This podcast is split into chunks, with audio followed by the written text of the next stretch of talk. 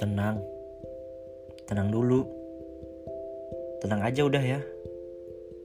Yang namanya masih di dunia, semuanya sifatnya sementara. Jadi nggak ada tuh orang hidupnya senang terus, senyum terus, bahagia terus tuh nggak ada. Begitu juga sebaliknya.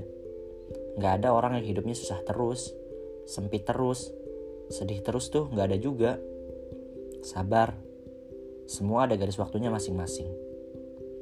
Dan kita harus selalu percaya bahwa Allah gak akan kasih cobaan melampaui kemampuan hambanya. Kan katanya, La yukallifullahu nafsan illa usaha.